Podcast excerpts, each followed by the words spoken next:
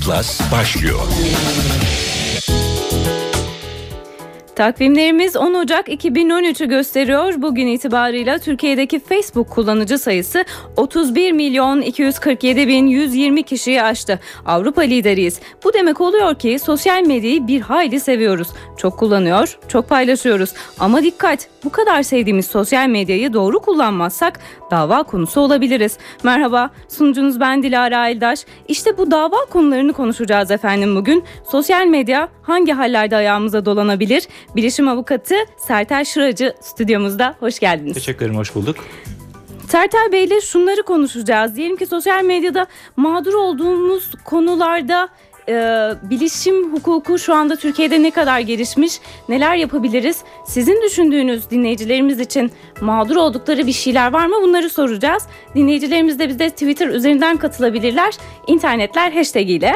Dilerseniz e, Amerika'da bir örnek vardı birkaç gün önce yaşadığımız oradan başlayalım. Bir Amerikan vatandaşı 18 yaşında adı Jason. Şöyle bir şey yazıyor Twitter'a. Twitter'a değil Facebook'a şöyle bir şey yazıyor. Dün çok sarhoştum. Sarhoş araba kullandım. Birine çarptım ve kaçtım kim olduğunu bilmiyorum. Ve bunun üzerine bir arkadaşı kendisine Facebook'tan ihbar ediyor polise ve bunun üzerine de tutuklanıyor.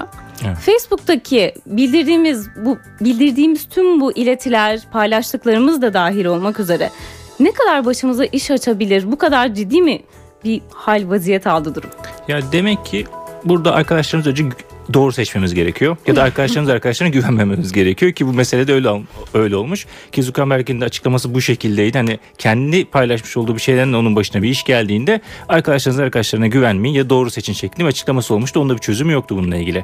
Aslında e, şu var sizin kendinizin söylemiş olduğunuz ikrar etmiş olduğunuz diyelim madem teknik anlamıyla e, bir şey sizin için kesinlikle suç delili olmuyor. Sadece e, hani suçu kesin olarak siz yaptığınızda üzerinize kalmıyor mesele. Bunun üzerine hemen e, ilgili artık kurum neyse i, bu işleri yapan yetkililer önce bununla ilgili araştırma yapıyorlar. Ara, aracınızı araştırırlar, evinize gelirler, bakarlar gerçekten siz mi yapmışsınız bunu? Onun üzerine delillendirip giderler. Ama tek başına işte böyle bir paylaşımın sebebiyle kesinlikle ceza almazsınız. Ki bizim ülkemizde de benzerleri şu şekilde yaşandığını ben hatırlıyorum.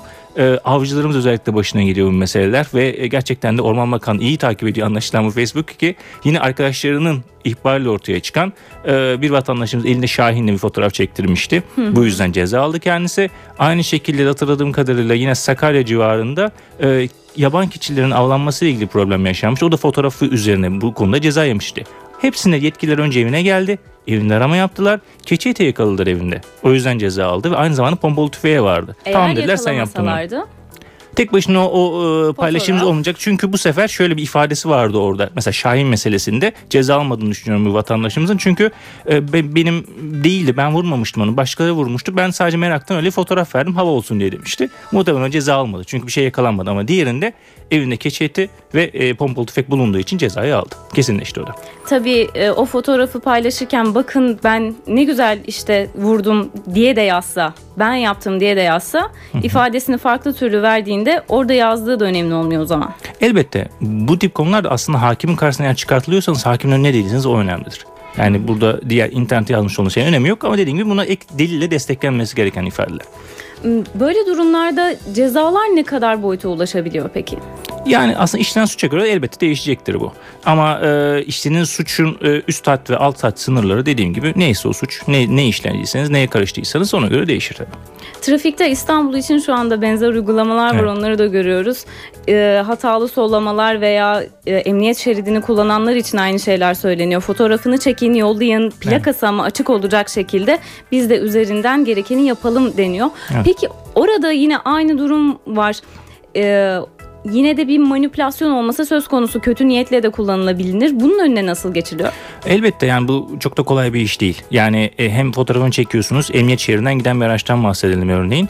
E, bunu gönderdiğiniz zaman gerçekten bu photoshopla mı o plakörüyle yerleştirildi bir kötü niyet mi vardı anlamak mümkün değil. Zaten böyle itiraz geldiği zaman bunu mahkeme incelemek durumunda. Yani illa ceza kesildiği anda bütün cezalar kesinleşmiyor. Mutlaka bunun itiraz merciği var. İtiraza gittiği zaman bu fotoğrafı çeken vatandaştan bunun orijinali istenilecektir mutlaka. Diyelim ki orijinali çıkmadı işte o zaman. E, vatandaşımız iftira attığı için o ceza alabilir. Yani buna çok dikkat etmek lazım. Hatta iş daha da büyüyebilir. E, diyelim ki siz böyle fotoğrafı çekerken kendi şoför mahallinizden çektiniz sol taraftan.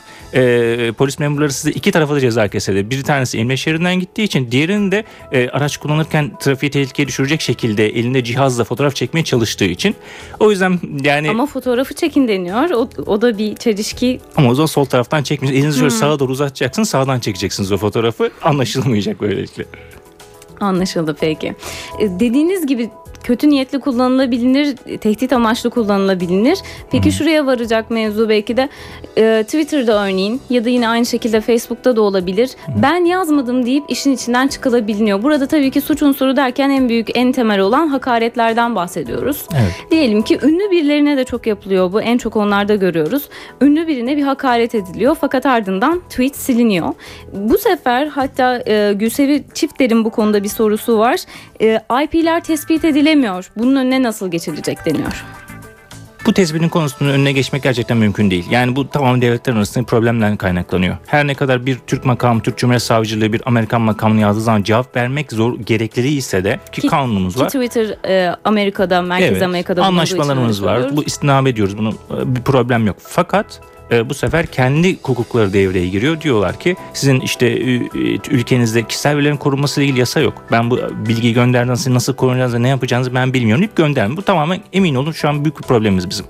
Bu noktada ne Facebook ne Yahoo ne işte e, diğer önemli firmalar bu konuda bilgi göndermemekte. Ama e, istediğinizde de yapılabiliyor demek ki. Örneğin Microsoft bu konuda başvurduğunuz zaman kendi bünyesindeki programlarındaki hangi uygulaması kullanıyorsanız onunla ilgili yazdığınız zaman yazıya Türkiye'den cevap alabiliyorsunuz ve onun hangi tarihte hangi saatte nasıl oturum açtığını, ne hangi işlem yaptığını bilgisi size gönderiliyor ve bunun üzerine işlem yapılabiliyor. Ee, ama diğerlerinde de kesinlikle bu bilgiler şu an gönderilmediğini biliyoruz. Tespit etmenin tabii ki başka alternatif yolları var ama bunları yani hukuksal olarak hani kabul etmek de mümkün değil bir takım şeyler ama zaten tek başına IP de bir delil değildir. Bu da bir gerçek. Gidilecek. IP'yi buldunuz, kişinin adresini tespit ettiniz. Onun bilgisayarını zaten el konuluyor, inceleme yapılıyor. Orada yapmış olduğu suçla ilgili ek deliller varsa artık e, tamamen bir kanaat oluşuyor. Yoksa tek başına bir IP'den hiç alakasız birisinin evine de gidilir elbette. Ki bir suç işleyen kişi de bunu mutlaka ya internet kafeden yapar ya komşusunun açık şifresini internetinden yapar. O da yine tamamen e, tespit etmesi kolay değil. Amerikan merkezli şirketler tabii ki Facebook, Amerikan merkezli Twitter aynı şekilde. Ama Türkiye'ye dönüp baktığımız zaman ekşi sözlüğü mesela söyleyebiliriz. Ekşi sözlükten çok fazla e, kimlik talebinde bulunuluyor. Bunu her seferinde evet vermeli midir ekşi sözlük tarafı? Yani sadece ekşi söz- sözlük üzerinden değerlendirmeyelim elbette ama Ya- forumlarda çünkü e, şunu söylemek lazım. Forumların kendine de has bir e, kurallar dizisi var sonuçta.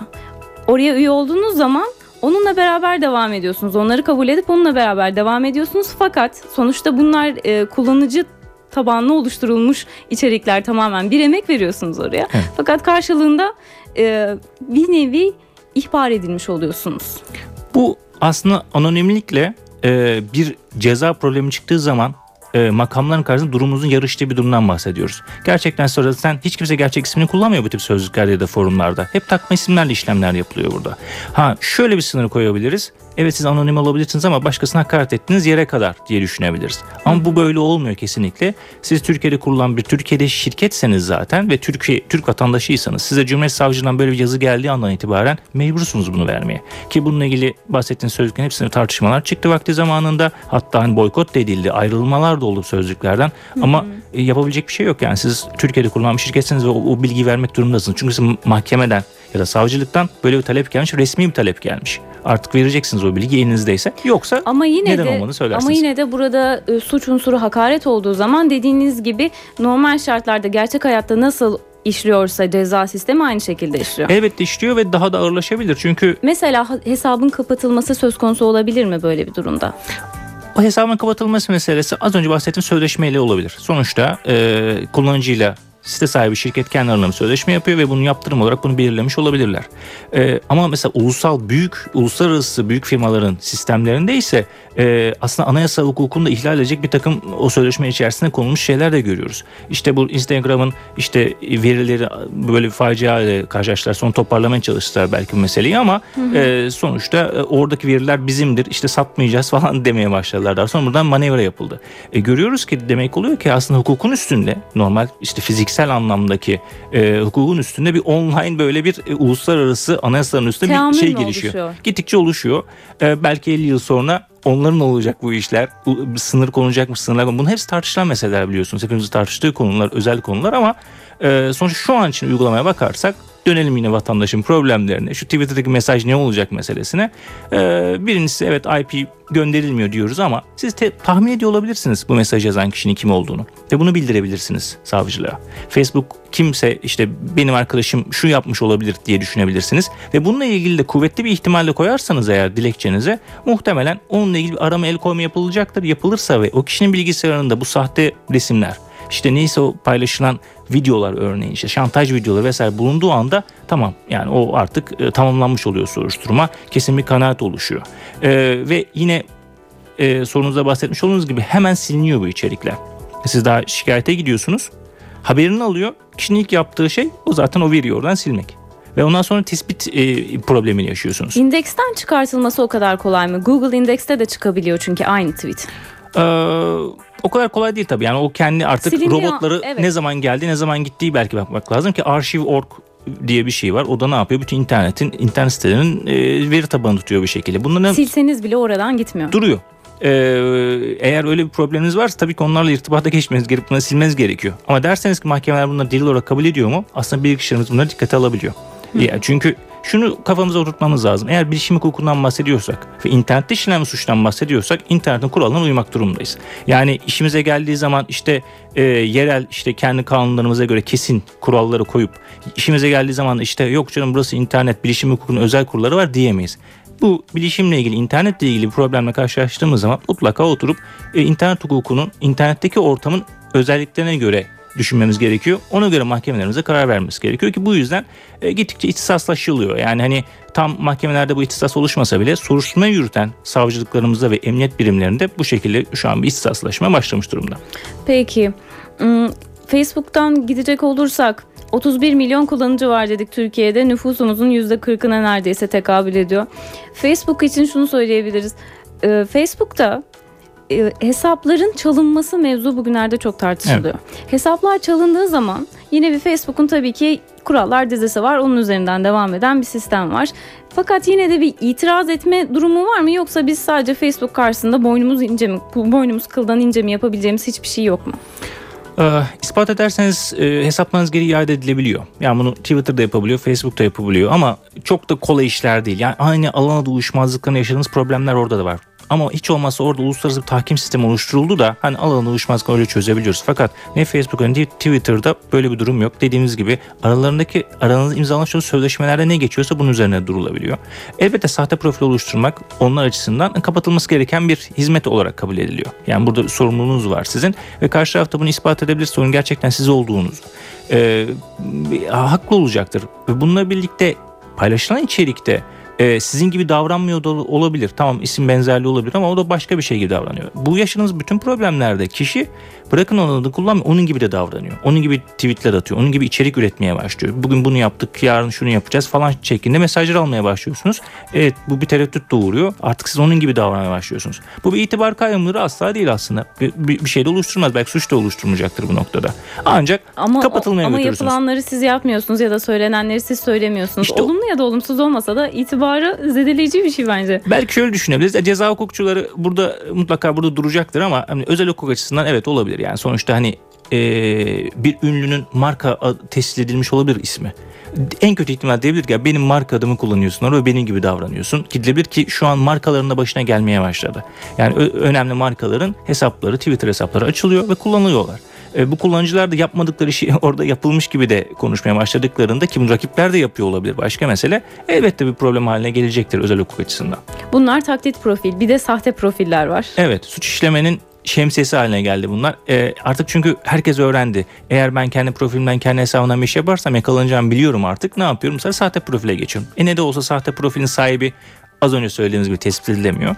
O zaman ben istediğim hakareti, istediğim işte e, neyse eylemi, tehdidi, şantajı her neyse sahte profil üzerinden yapayım başlıyor ki gerçekten tespit etmesi çok büyük problem. IP'lerinin tespit edilmesi çok mu zor? Ee, şöyle olabilir.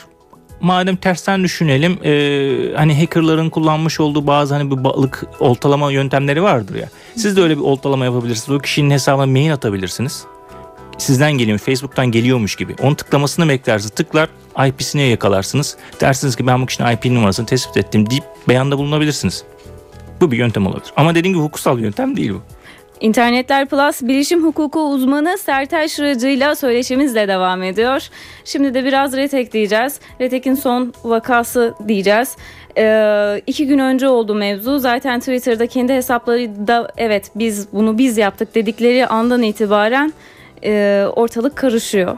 Twitter'da da en çok konuşulanlar listesine giriyorlar. Ardı ardına bir sürü PDF dosyaları paylaştılar. Birçok Gök'ün internet sitesine saldırdılar. YÖK uzantılı bir e, adrese, internet adresine saldırdılar ve bir sürü belgeyi ifşa ettiler. Belgelerin bir kısmına göz atabildim ancak çünkü zaten yüzlerce sayfa.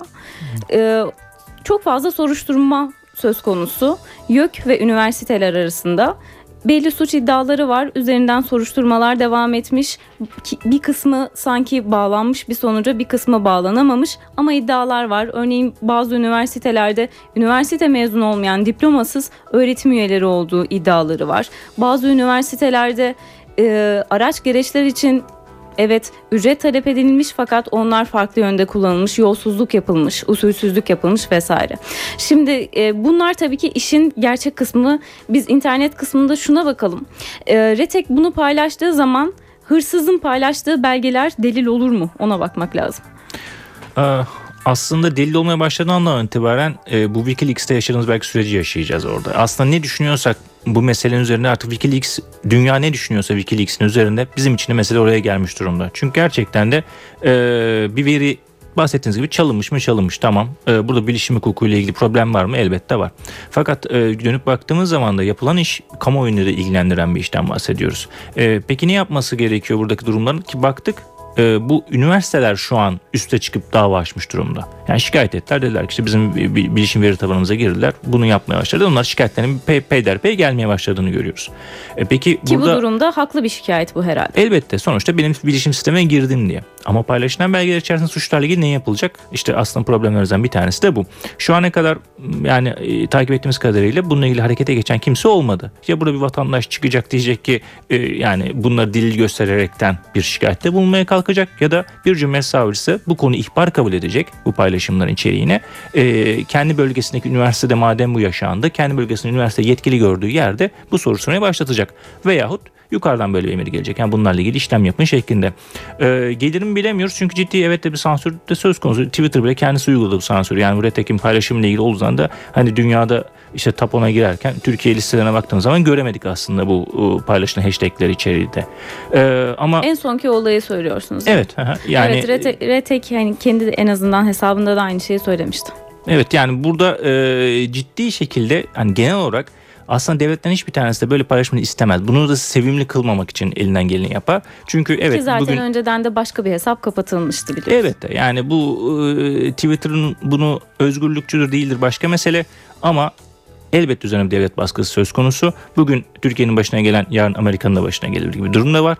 E, bu yüzden kontrol altında tutmaya çalışıyorlar elbette. Ama hani bizim yerelde de düşünüyoruz ne olabilir bundan sonra? Belki bir tane Cumhuriyet Savcımız bu konuda ilgili ihbar kabul edecek konuyu ve e, harekete geçecek.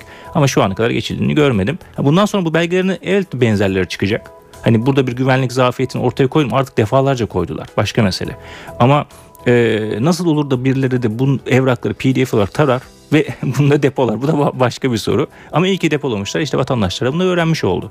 Ee, bundan sonrası dediğim gibi e, bir cumhuriyet savcısının belki devreye girmesi olacak. O kısmını siz garipsemişsiniz anladığım kadarıyla. Her şey artık dijitale aktarılmıyor mu ya da böyle gizli belgeler aktarılmamalı mı öyle mi düşünüyorsunuz? Ee, e, böyle bir şey yapıyorsanız aktarmayın bari bir kenarda tutun. Ya da sümen alt dediğimiz var ya sümen altın normal fiziksel olarak sümen altı artık artık yani. İnternet altı e, diye bir şey yok. altı diye bir şey yok. Bir şekilde arayıp bulup çıkartıyorlar ortaya. Peki. Ee, gizli belgeleri peki paylaşmak ayrıca bir suç mudur? Hırsız olmasanız bile o şekilde Hı hı. yani e, tamamen nasıl ifade etsek sadece retek yapmasa da başkası da onu yine tekrar paylaşabilir. Sonuçta onlar internette bir şekilde dosyalanmış şekilde duruyor. O da bir suç mudur? Sonuçta Retek'in yaptığı evet ayrı bir suç. Bir de o evraklarda geçenler yapan işte insanların yaptığı da ayrı bir suç. Her biri elinize aldığınız zaman her, bir şekilde o soruşturmada onlar oradan ceza alır, bunlar da bu taraftan ceza alır. Redtek'in yapmış olduğu işi e, devletin görevlendirmiş olduğu bir makam yapıyor olsaydı bu evrakların bulunma işini elbette orada zaten bir soruşturmanın içerisinde yapılmış olurdu. Şöyle düşünelim üniversitede bir ihbar geldi böyle bir evrak var denildi var diye ve böyle bir arayışa girildiği zaman bu evraklar ortaya çıksaydı mutlaka olurdu. Ama bu bilgisayara sızma işini yapan yine devletin makamları olsaydı bu sefer de biz şunu tartışacaktık. Acaba elde edilen bu deliller hukuka uygun delil mi diye. Zaten başta başına bu yüzden hani e, bu evraklar üzerinden pdf evrakları üzerinden şu an bu tartışma başlarsa e, bu tek başına pdf'teki şeyler yeterli olmayacaktır. Gerçek dünyada gerçekten bu meseleler yaşanmış mı delillendirilmesi de beklenecektir bunun evraklarla ilgili. Ve burada şeffaflığı tartışmamız gerekecek aslında. Ee, hep bütün e, vatandaşların, bütün şirketlerin, bütün siyasi kurumların artık e, şeffaflaşması gerekiyor. Bunu tartışması gereken mesele bu. Sevgili Sertel Şıracı'yla söyleşimizin artık son dakikalarına giriyoruz efendim. Retek'ten bahsettik ve son e, eylemlerinden bahsettik ve dedik ki aslında şeffaflık çok önemli. E, şeffaflığın yanında kişisel verilerimizi ya da kurumsal verilerimizi nasıl sakladığımız da çok önemli. Mahremiyet kısmına giriyor işinde bu kısmı. Tüm bunları ve ilk bölümde de konuştuklarımızı e, beraber değerlendirecek olursanız online itibar konusunda ne önerilerde bulunursunuz? Aslında mahremiyet dediğimiz mesele son 2-3 sene içerisinde ciddi bir değişime uğradı. Hani biz hep şey tartışırdık hukuk mu bil- biliş, e, hukuk mu internet değiştirir yoksa internet mi hukuku? Aslında internet hukuku değiştirmeye başladığı kavramlardan ilk kavramlardan birisi mahremiyet oldu. Çünkü işte Foursquare'da çekinler yapıyoruz. işte yediğimiz yemeğe kadar paylaşmaya başlıyoruz. Twitter'da zaten hakeza aynı şekilde bu devam ediyor. Ee, bu noktada aslında mahremiyet kavramı bundan işte 5 sene önce nerede yemek yediğinizi kimseyle paylaşmak ve sizin için problemken artık e, bunu paylaşmak gayet doğal bir hale geldi ve bizim için bu algı şu an bu noktada. Ee, itibar açısından da aslında e, başlı başına bir konu olarak düşünebiliriz konuyu ama e, yapılması gereken şey kesinlikle paylaşımlarınıza dikkat etmeniz gerekiyor. E, internette eğer istemediğiniz bir içerik varsa da bunun yolu da var artık. E, yani yokmuş gibi görünüyor aslında şirketleşen bir moda getirildi konu ama e, herhangi bir suç ceza mahkemesi dilekçe vererek bu içerik rahatsız olmuş olduğunuz içeriğin kaldırılmasını talepte bulunabilirsiniz. Ama öncesinde şirkete ihtarnamede Peki gerekçenin e, ne kadar ciddi olması gerekir? Yani şu olabilir hakkınızda örneğin e, ilk yapılan haberde Cumhuriyet Savcılığı tarafından işte işlem yapıldığını işte bir soruşturma başlatıldığı haberi vardır. Ama size soruşturma sonunda takipsizlik kararı alınmıştır ve e, bera- e, so- e, sizin için olumlu sonuçlanmıştır o. Ama bu haber hala internette duruyor. Yapmanız gereken Cumhuriyet e, Suç Ceza Mahkemesi'ne gideceksiniz. Önce ihtarname Fakat bir göndereceksiniz. haberci için bir haberci olarak söyleyebilirim haber haberdir. Yani et- geçmişi de olsa arşivleniyor bütün haberler.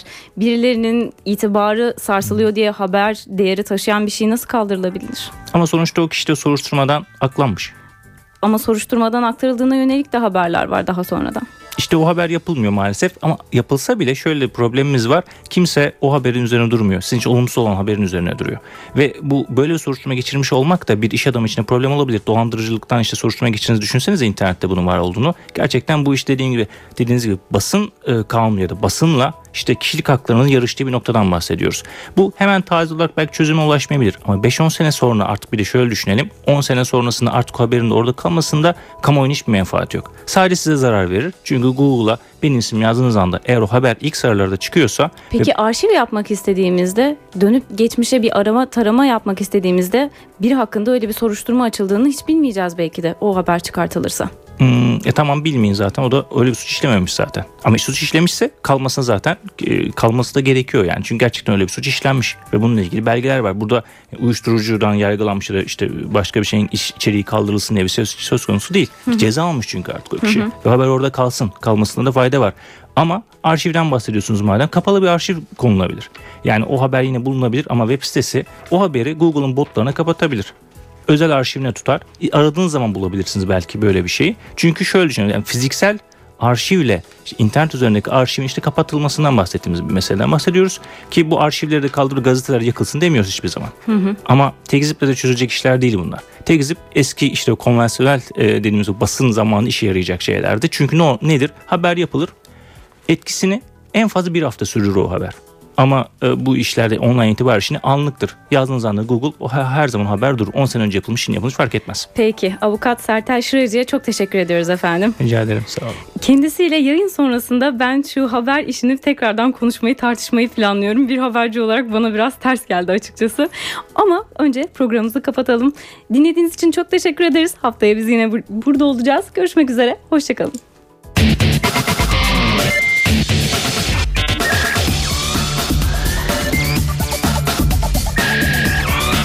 İnternette Plus sona erdi.